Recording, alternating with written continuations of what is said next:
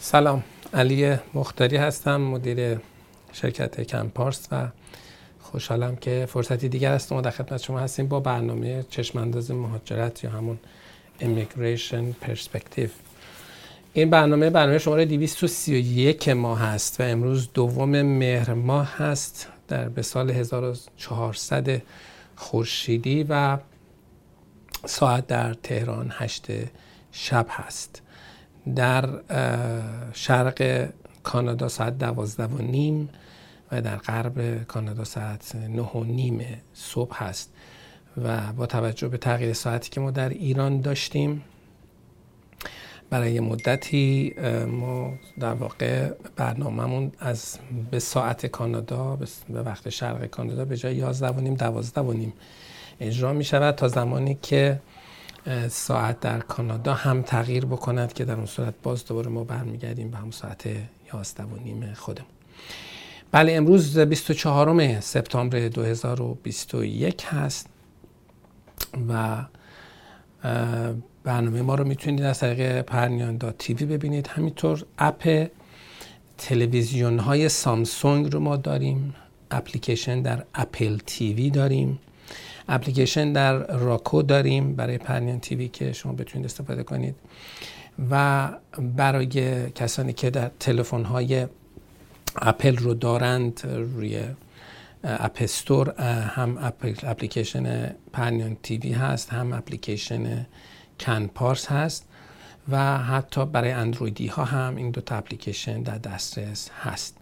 کسانی که GLWiZ دارن در کانادا و امریکا می‌تونن ما رو کانال ما رو ببینن و کسانی هم که از Jadoo TV استفاده می‌کنن اونها هم امکان رو دارن. برنامه به صورت live و همینطور بعدا در, در یوتیوب و اینستاگرام قابل مشاهده هست. کانال تلگرامی ما قائم هم در خدمت شما هست برای ویدیوهای قبلی.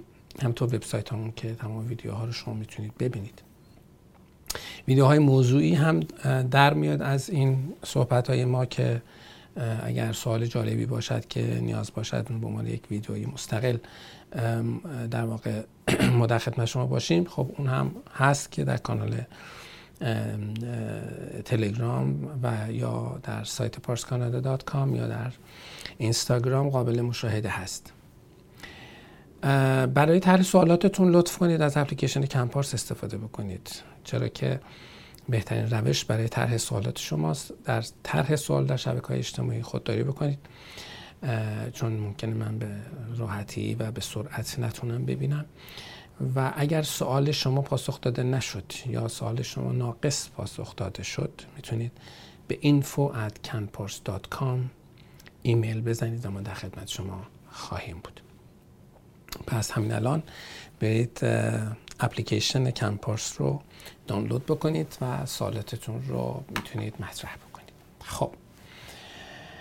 اولین سوالی رو که جواب میدیم از آقای احسان حامد قلام شاهی رسیده نوشتن که و نکته ای که بر خدمت شما بگم اینه که من تقریبا همزمان با شما سوال رو می‌بینم سوالاتون از قبل ریویو نکردم. و همزمان که من دکمه پذیرش سوال رو می‌زنم سوال در زیر صفحه ظاهر می شود و بنده و شما تقریبا همزمانی رو می‌بینیم. احسان نوشته بنده به عنوان پارتنر همراه همسرم که بسیار تحصیل قصد مهاجرت به کانادا رو دارم. مدارک لازم در دستور ویزا برای پارتنر چی هست؟ به عنوان پارتنر همراه با همسرم. پارتنر همسر. و چه مدارکی لازم هست. هنوز عقد نکردیم. بهترین شاید چی از قبل از اقدام عقد کنیم یا بعدا؟ خب. عرض به حضور آقای احسان عزیز و دیگر دوستان ما اول یک صحبتی بکنیم راجع به این که در واقع آیا بحث پارتنر در سیستم مهاجرت کانادا به چگونه, چگونه است؟ ما در سیستم مهاجرت کانادا چیزی به اسم نامزدی نداریم. چیزی که در سیستم مهاجرت کام آمریکا هست.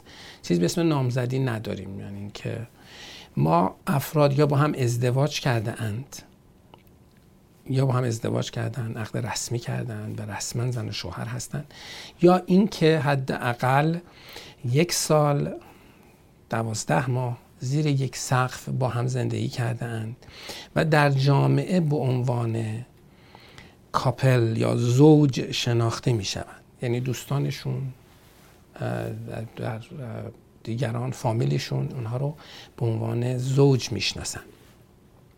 این شرط در واقع این این این رو ما بهش می‌تونیم بگیم partner که حالا اصطلاح حقوقیش common-law partner هست. پس common-law partner کسی است که حداقل دوازده ماه با کسی دیگری زندگی کرده زیر یک سقف زندگی می‌کردن یعنی حکم زن و شوهر رو داشتن. و البته خب رابطه جنسی هم داشتن. حالا داستان یه حالا یک اصطلاح یک داستان دیگری هم ما داریم که اون در واقع ربطی به اینجا ندارد. یه حالت حالت سومی هم وجود داره که چون خیلی مبتلا به نیست واردش نمیشیم که در واقع درگیر ذهنی ایجاد نکنیم. ولی به حال افرادی ها همسرن یا پارتنرن و پارتنر تعریف داره. حالا برای ایرانی ها به بهانه اینکه به هر حال قوانین چنین اجازه ای رو نمی‌دهد و در در حال پذیرفته نیست به لحاظ قانونی در ایران. برای ایرانی های کمی در ارتباط با تعریف کاملا همیشه ما مشکل داریم. یعنی را گفتم اداره مهاجرت کانادا در ارتباط با کاملا در مورد ایرانی ها شطور مرغه. یعنی وقتی که یه کسی در دو نفر در ایران زندگی می‌کنن میگن ما کاملا پارتنر هستیم.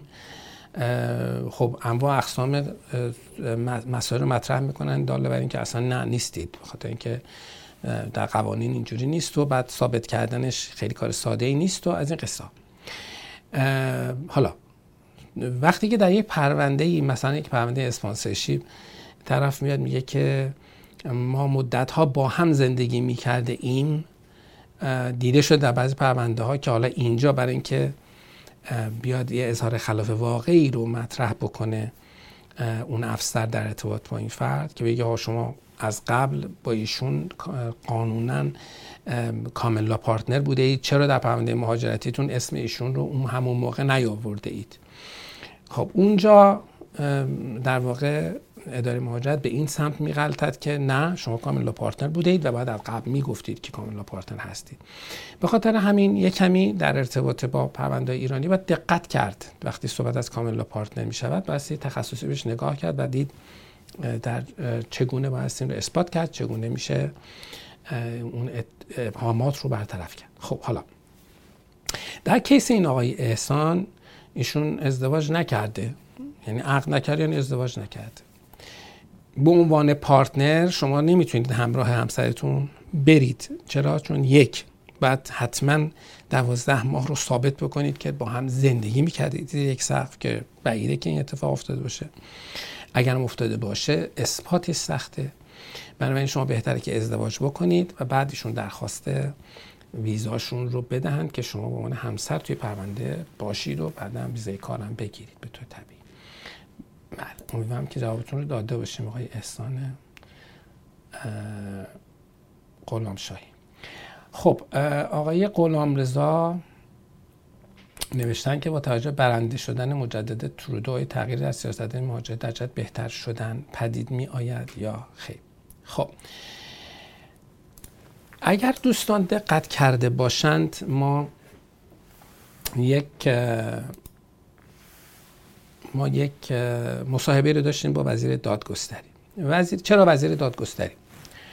وزیر دادگستری یکی از برجسته ترین یعنی آقای دیوید لامتی یکی از برجسته ترین اعضای حزب لیبرال جز پایه ها و ستون های حزب لیبرال کاناداست. و خب ایشون خیلی هم درگیر مسائل مهاجرتی هست. حالا به دلایل مختلف. یکی هم که به حال لیبرال ها بحث مهاجرت یکی از مهمترین موضوعاتشون هست.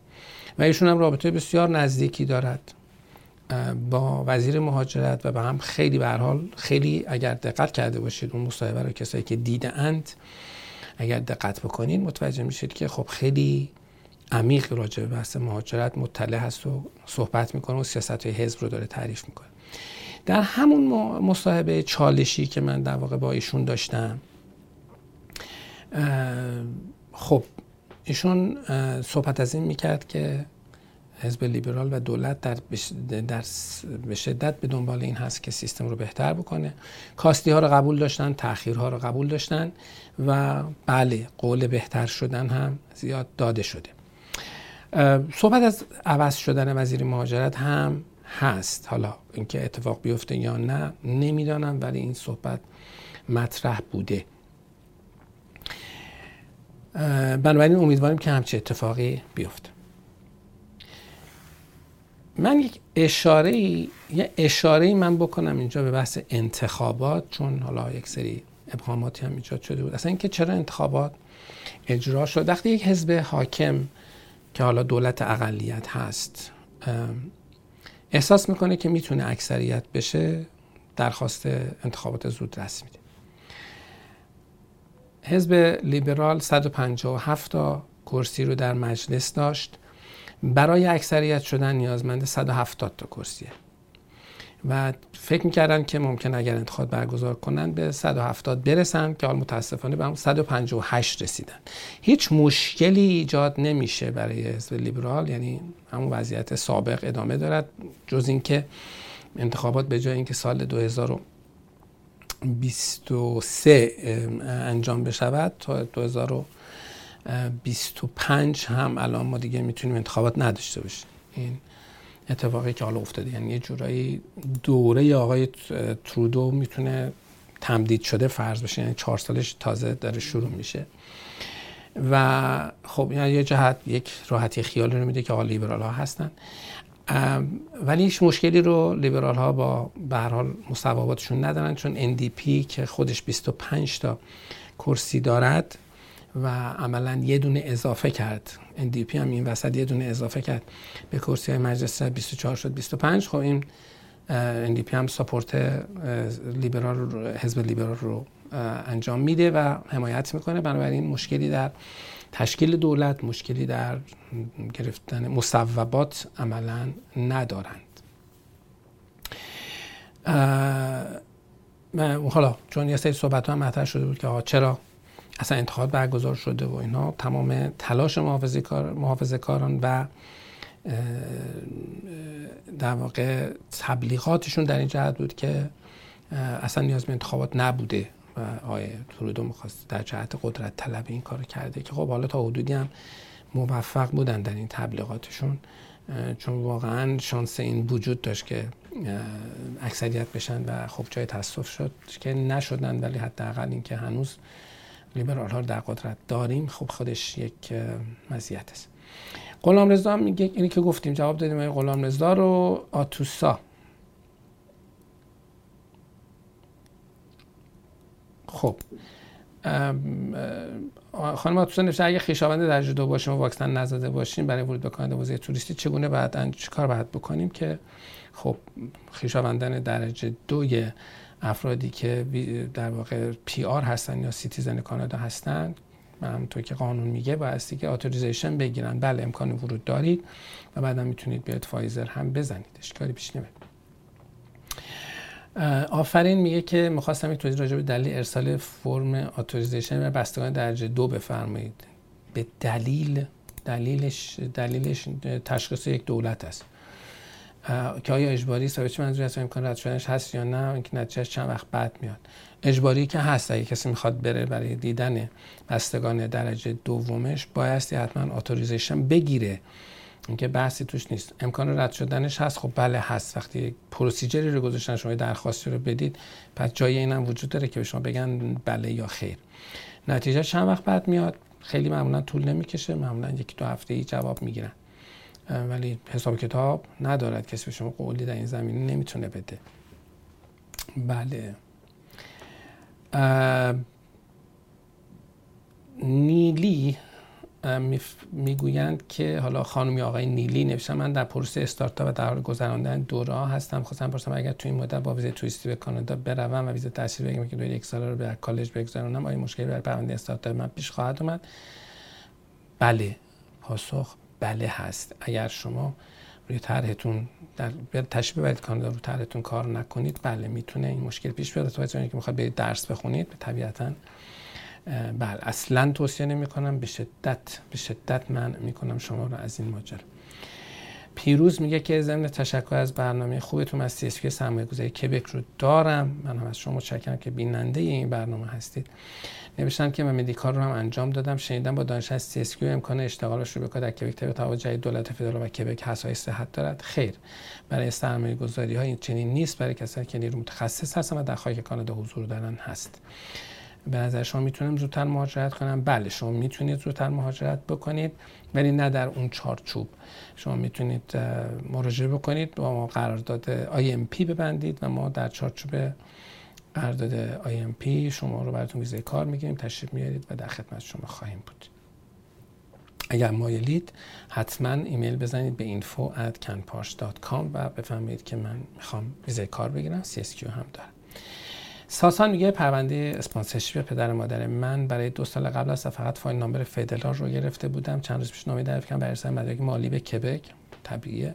آیا مدرک مالی سال گذشته 2020 رو برای کبک بفرستم یا دو سال قبل رو؟ نه. کبک همون سال گذشته رو می‌خواد. در واقع یعنی notice assessment 2020 تون رو می‌خواد. فوکوس کبک روی سال قبل از اون زمانی که شما درخواست رو دارید می‌دید. کی برای فدرال اقدام کردید و کی در واقع file number تون رو گرفتید؟ اصلا موضوعیت ندارد. بله مهرداد میگه که من پنجاه سال سن دارم و برای مقطع دکترا با آیلتس هفت می‌خواهم اقدام بکنم. چرا آقای مهرداد؟ چرا؟ اگر موفق به گرفتن ویزا شوم آیا می‌تونم پس ورود به کانادا مقطع تاثیر مستر تغییر دهم؟ بله می‌تونید ما بله می‌تونید. اگر که کبک باشید که چون باید سی ای تون رو هم تغییر بدید خب یه کم پیچیدگی داره ولی اگر کبک نیستید اصلا هیچ محدودیتی هم ندارید. و بعد وارد دوره که شدید تو همون دانشگاه می‌تونید درخواست بدید و شما رو ببرن برای فوق لیسانس هیچ مشکلی نیست. یعنی فوق لیسانس بگید بیاد بیرون. هیچ ایرادی نداره. اصلا توصیه هم اینه. اصلا نرید دکترا بخونید. دلاوری میگه که وقتی مدارک رو با پست برای کبک میفرستیم چطور رسیدنش رو تایید می‌کنند؟ من سه روز مدارکم رسیده ولی هنوز تاییدیه دریافت بهم ندادن و حالا حالا هم نمیدن. رسید تاییدیه مدارک فایل نامبریه که اگه دلشون خواست به شما میدن و که بکم هیچ عجله در این کارا نداره. هیچ عجله در باز کردن نامه ها و هیچ عجله در جواب دادن و اینها نداره. متاسفانه با یک سیستم بلبشویی ما در کبک مواجه هستیم که اصلا چنین انتظاری نداشته باشید که سه روز مدارک شما رسیده برای شما بنویسن آقا مدارکتون رسید بفرمایید. اصلا این خبر نیست. منتظر باشید تا ان الله برای شما یک خبری از کبک بیاید. و خودتون اذیت نکنید و انتظارم نداشته باشید. مدارکتون رسیده خیالتون راحته که رسیده. That's it.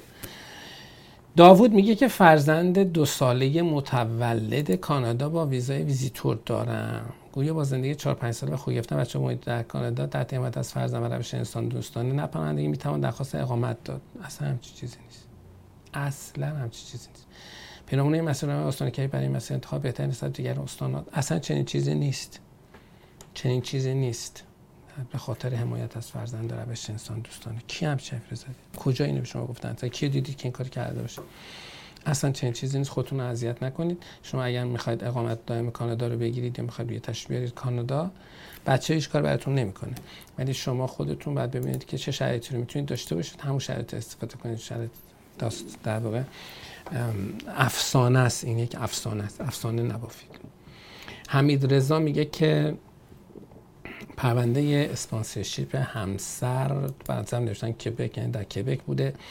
در 21 جولای 2020 اقدام کردیم و 5 فوریه فایل نامبر موقت فایل نامبر دریافت شد اما از آن زمان دیگر خبری نشد.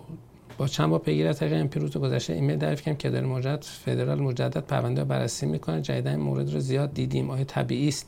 کاملا طبیعی است. اصلا غیر طبیعی نیست.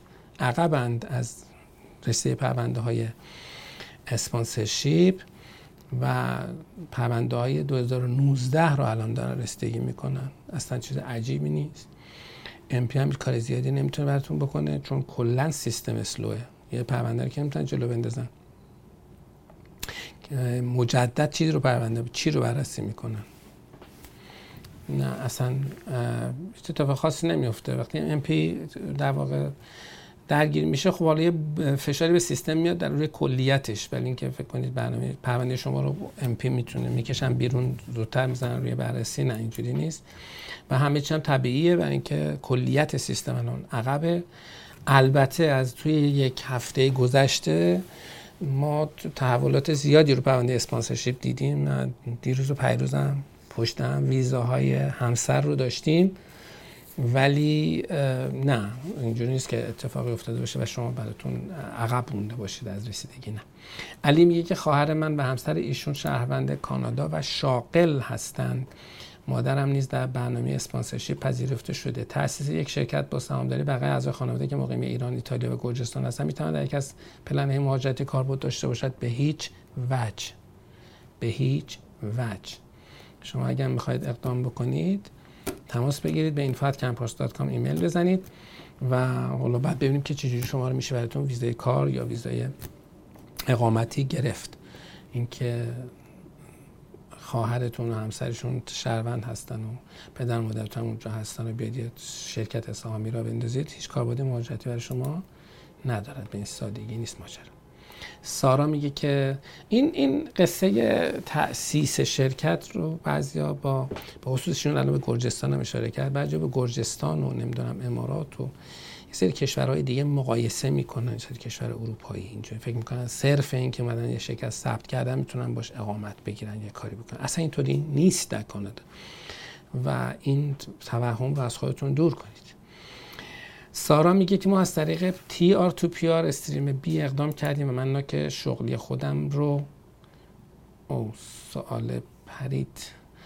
ببخشید من یک اشتباهی کردم. بچه, بچه دفتر بچه بخش فنی اگر لطف کنید سوال قبلی رو که من داشتم میخوندم برش گردونید توی سیستم ممنون میشم. لطفاً. من یک دکمه اشتباه زدم. خب میریم دنباله انشالله که اون سال برمیگرده توی سیستم سوال و بعد حالا میریم ادامه میدیم و تا منتظر میشیم که اون سوال برگرده. من مذارت می‌خوام به حال عذرخواهی می‌کنم.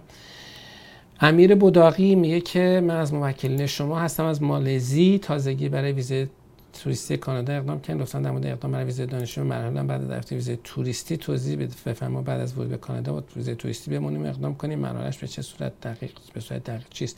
مراحل خاصی نداره شما. حتی وقتی با ویزای توریستی هم در کانادا هستید برای دانشجویی پروندهتون رو البته ما میفرستیم به خارج از کانادا.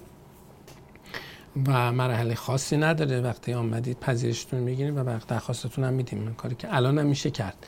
وقتی با ویزای توریستی در داخل خاک کانادا هستید یک یک کوچولو بهتر هست از این باب که به حال شانس این این این داستان که آقا ایشون می‌خواهد بماند مطرح نمی شود یعنی اون قسمت قصد ماندن از نظر افسر کمی راحتتر قابل حذف هست برای افسر. به این دلیل که خب طرف می‌خواست بمونه خب همین الان هم میماند. پس این مسئله نیست یعنی تاثیر در ویزای دانشجویش می‌تونه نشه اما شما وقتی مالزی هستید و می‌خواید اقدام بکنید برای تحصیلی خب شانستون کمتره به خاطر اینکه در کشور سالس هستید. ولی در صورت مشکل خاصی نیست. مورد ویژه‌ای ندارد. وقتی که آمدید پذیرشتون میشه از قبل می شود گرفت برای در تماس باشید. بحث دانشجوییتون رو از همین الان در تماس باشید با بخش تحصیلی کمپارس که جلو ببره. میستم باقی میگه طبق دستور عمل جدید اداره مهاجرت کانادا چه افرادی باید درخواست ویزای توریستی رو دوباره سابمیت کنند؟ همه افرادی که قبل از هفته سپتامبر اقدام کرده اند و علاقمند هستند که زودتر پروندهشون process بشه. من برای پدر مادر قبل از هفته سپتامبر اقدام کردم. پدرم واکسن ترزنکا در که نیاز به submit مجدد هست و اگه می‌خواید پدرتون زود بیاد بله یعنی نه خب ممکنه مدت ها طول بکشه. بله شما دوباره اقدام بکنید. سریا میگه که برای برای ترم آینده از دانشگاهی در BC ویزای دانشجویی گرفتم. و همسرم از طریق من work permit. اوکی آیا من همسر و فرزندم در زمان تحصیل تحت باشه بیمه پزشکی دولتی هستیم یا باید بیمه بخریم؟ همسر شما work permit داره. اگر همسرتون کار پیدا بکنه سر کار بره همه شما میرید زیر پوشش بیمه دولت. بنابراین ضمن اینکه در هر صورت شما باید بیمه سه ماه اولیه بخرید. چون وقتی هم شما درخواست می‌کنید که ویزی پوشش بیمه تا سه ماه اول اون پوشش رو ندارید. بنابراین بهتره که یک بیمه چیز هم بخرید برای خودتون. امیر پاشا میگه من ویزای دانشجویی گرفتم. آیا باید برای دو فرزندم که محصل دوره ابتدایی هستن جداگانه استادی پرمیت بگیرم؟ خیر نیازی نیست. یا همزمان با شروع تحصیل می‌تونم آنها مستقیم دم ثبت کنم؟ نه. پدر یا مادر اگر ویزای تحصیلی یا ویزای کار داشته باشند بچه های زیر دیپلمشون هیچ نیازی به گرفتن استادی پرمیت ندارند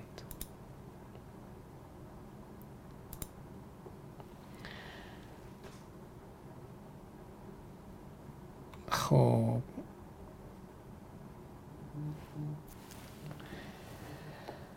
بله عرض بزرگ شما که میریم سراغ سال خانم مریم بانو. بله سال خانم مریم بانو میگه که کسانی که موکل شما هستند برای شکایت در برنامه سرمایه گذاری کبک لازمه که کاری انجام بدن. ضمن شما احتمال دادی که حالا حالا خبر از ویزا برای کسانی که مدیکال دادن نمیاد که دارید شکایت می‌کنید ممکن هر لحظه صدور ویزا ها شروع بشه. هر لحظه ممکن صدور ویزا ها شروع بشه. عملا در واقع این برای فشار به سیستم هست. گفتم برای الرت کردن به سیستم هست.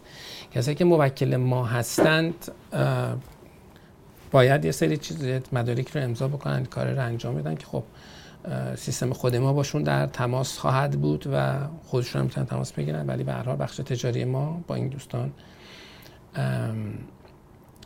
کار رو انجام میدن. خب دوست عزیز دیگه کی ام نوشته می‌خواستم بدونم طرح شکایت برای هم بودن که مدت زیادی در انتظام مدیکال هستن. صورت پذیرفت. آقا خمره رنگرزی نیست. آقا یا خانم کی ام زمان می‌بره باید دوستان در واقع مواردی آماده بشه امضا بکنن لوایش نوشته بشه. به یه دوره زمانی کار داره. یکی دو ماهی کار داره و انشالله صورت خواهد پذیرفت. الان ما داریم اسامی افرادی رو که موکل ما نیستن و علاقمند در واقع حضور در این شکایت هستند رو داریم جمعوری می‌کنیم. اگه دوستانی که موکل ما نیستن حتما تماس بگیرن که به info@canpars.com ایمیل بزنن که ما باشون در تماس باشیم برای گرفتن مدارکشون. خب. ساعت یک شد و اون سوالی رو که پرید خانم مجده بوده احتمالا من مطمئن نیستم که این همون سوال است نوشتن که برادر من سیتیزن کانادا هستن آیا بله بله. نه نه. این نیست این نیست. سوال سارا بوده. بله. سارا سوالش این بوده که خب بذارید این که من خوندم از خانم مجده رو. جواب بدم بعد چون دوباره مشکل پیدا می‌کنم. نوشتم برادر من citizen کانادا هستم آیا می‌تونم از طریق ایشون ویزای توریستی ویزای multiple بگیرم. خب بله اگه ایشون به شما دعوتنامه بدن که شما برید بهشون سر بزنید به شما ویزا می‌دهند. حالا اینکه ویزای توریستی یه چیز نیست و ویزای multiple یه چیز. ویزا. اگر خواستن بهتون multi میدن اگر نخواستن بهتون multi نمیدن. دست شما نیست دست افسر. خب بله بریم سراغ سوال خانم سارا که گفتیم شرمنده شدیم. در محل پرسششون هم فیسبوک بوده یعنی هم در فیسبوک نه این لیست من پرید. نوشتن ما از طریق TR to PR stream B اقدام کردیم. من که شغل خودم رو اشتباه زدم ولی هم NOC ی که من زدم در لیست هست هم NOC اصلی شغلم. امکان دارد reject کنن راهی هست برای اصلاح. متاسفانه راهی برای اصلاح وجود ندارد ولی شانس اینکه ریجکت کنن خیلی کم هست. معمولا وقتی ناک شغلی اشتباه زده میشه تو پرونده مهاجرتی حالا در بیشتر موارد افسران ناک درست رو در میارن و اون رو ملاک قرار میدن. من نگران این بابت از این بابت نگران نباشید. بله. خب من سوال یه خانم سوال دیگه هست از خانم مجده ایشون پرسیدن که آیا ثبت نام در لاتاری می‌تونه باعث rejectی ویزای تحصیلی برای کانادا یا آمریکا بشود؟ نه. ثبت نام در لاتاری هیچ اتفاقی نیست. منظورشون ثبت نام در لاتاری امریکاست شما وقتی در لاتاری ثبت نام می‌کنید چه اتفاقی نیفتاده. شما فقط ثبت نام کردید. اینکه مثل حالتی است که شما در pool Express Entry پرونده پروفایل دارید یا در Arrima پروفایل دارید یا هر جای دیگه. اینکه صرف این که شما در یک در واقع یک چیزی که قرار است توش قرعه کشی اتفاق بیفتد یا draw یی انجام بشه و بعد شما invitation یا دعوتنامه بگیرید صرف اون ثبت نام برای شما اقدام نیست. برای این پاسخ منفی است و هیچ تأثیری در ماجرا نداره. نیما میگه که اگر من با برنامه IMP وارد کانادا شوم پسرم هزینه دانشگاهش مثل یک فرد با PR حساب می شود یا international. متاسفانه اینترنشنال. برای اینکه پسر شما پی آر نیست. و هزینه دانشگاه اینترنشنال خواهد بود. آقای نیما.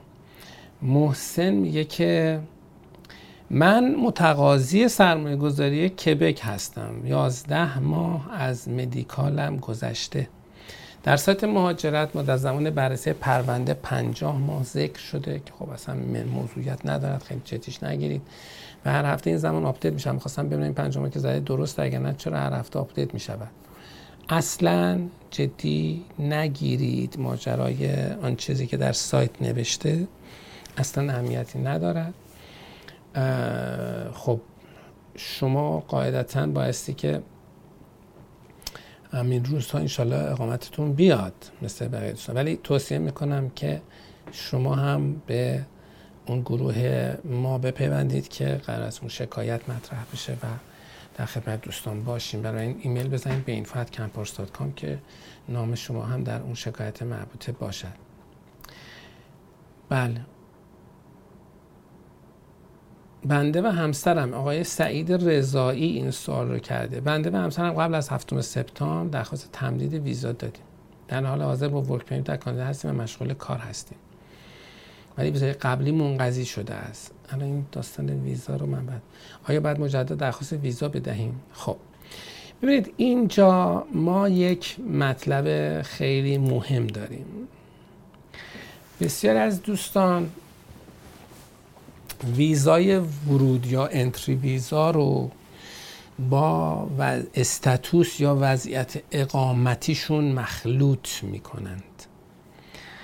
ما یک status داریم که شما یا work permit دارید یا study permit دارید یا ویزیتور هستید. این میشه status شما. یا اقامت دائم دارید یا citizen هستید اون کاره میشه status شما. یه ویزایی هم توی پاس شما زده اند یه زمانی که یک اعتباری داشته. این برای ورود شما به خاک کانادا است حالا ممکنه مالتی باشه و پنج ساله ممکنه که یک بار ورود باشد و یک ساله ممکنه مالتی باشد و یک سال مهم نیست.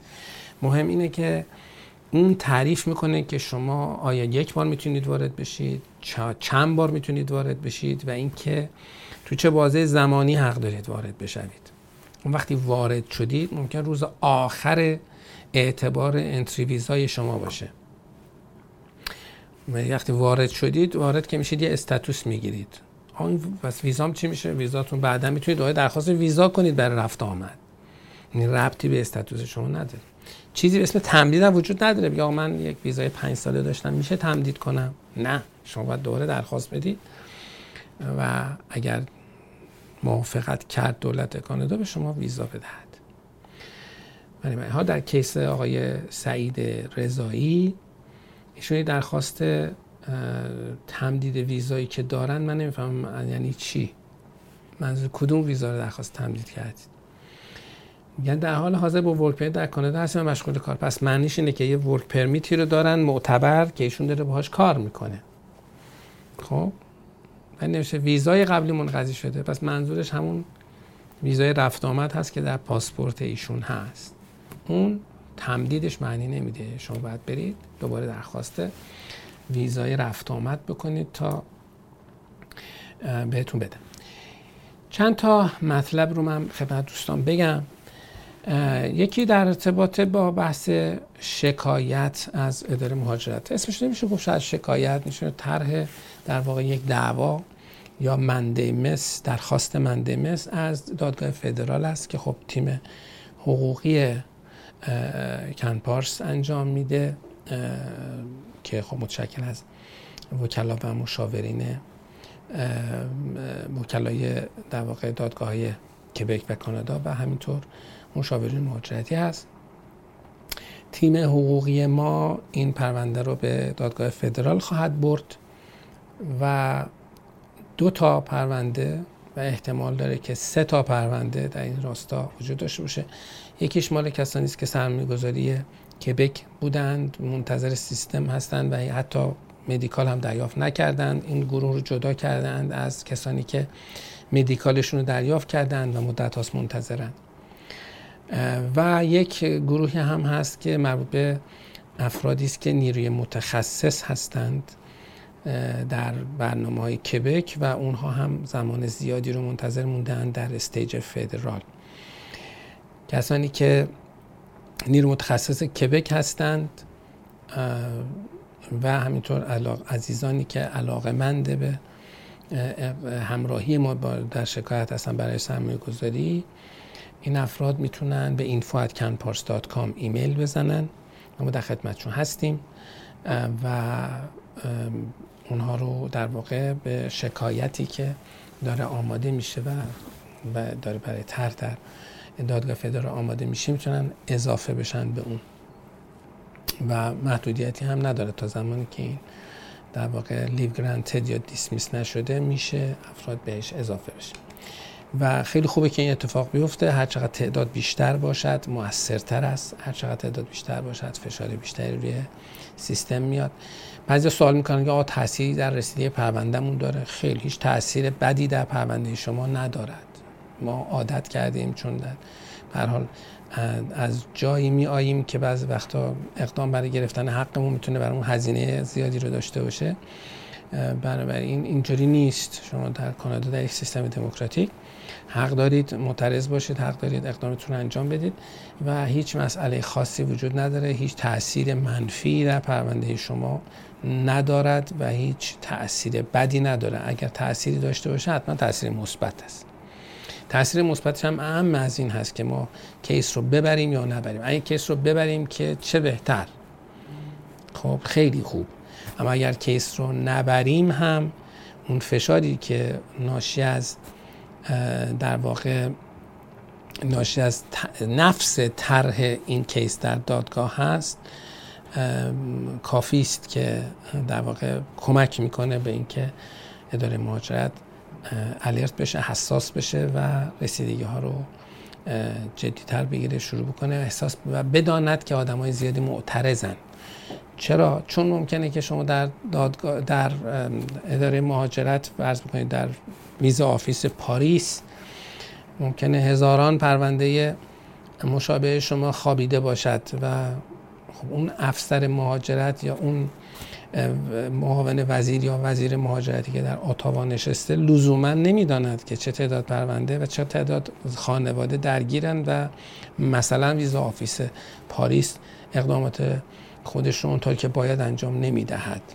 با طرح شکایت به خصوص هر چقدر حجمش بزرگتر باشه تعداد بیشتر باشه اثر بیشتری داره. و مسئولین اداره مهاجرت متوجه میشن ای بابا تعداد زیادی پرونده راکد اونجا وجود دارد که بهش رسیدگیشون طولانی شده و افراد معترضند. ما نمی‌تونیم انتظار داشته باشیم که سران اداره مهاجرت به طور اتوماتیک بدانند که چه تعداد پرونده در کجا گیر کرده. این تجربه اول ما نیست. ما این کار رو قبلا هم کرده ایم در سال 2011 و نیرو متخصص فدرال کردیم. در سالهای بعدش یکی دو بار برای سرمایه گذاری ها کردیم و همیشه تاثیر خودش رو داشته. حتی اگر دیسمیس شده. چرا؟ چون در واقع سیستم اداره مهاجرت رو به چالش می‌کشد.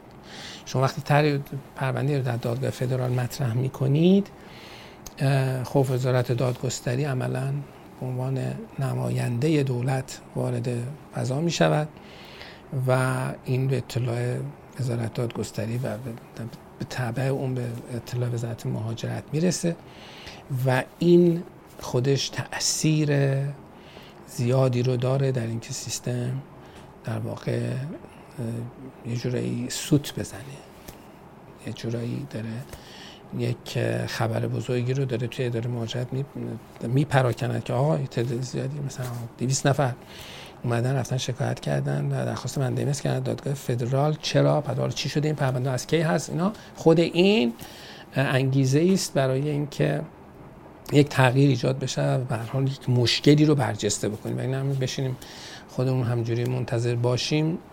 ممکنه که یه اتفاقی به طور طبیعی بعد از مدت ها بیفته ولی این یک فشار است این یک بوسته. و خواهشم اینه که دوستان تا اونجا که ممکنه با ما در این زمین همراهی بکنن. برای همراهی کردن هم خیلی ساده است. به این کام یه دونه ایمیل می‌زنید و دوستان ما با شما در ارتباط قرار میگن لطفا شما تلفنتون رو هم بگذارید که اگه شما تلفنتون رو بگذارید ما شرایط بهتری رو برای هم صحبت کردن با شما داریم. سریعتر خواهد بود و موارد آماده میشه و در خدمت شما خواهیم بود.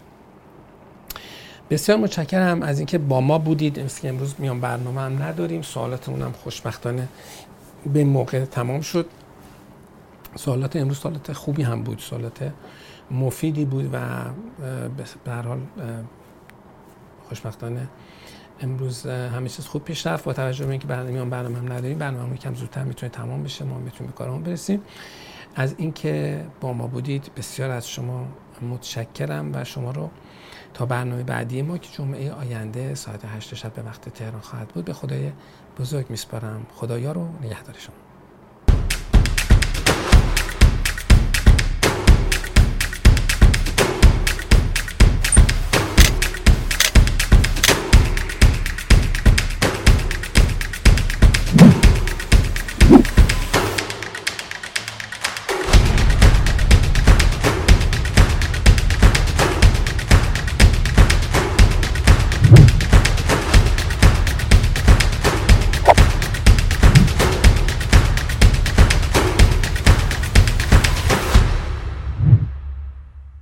به موفقیت شما در سرزمین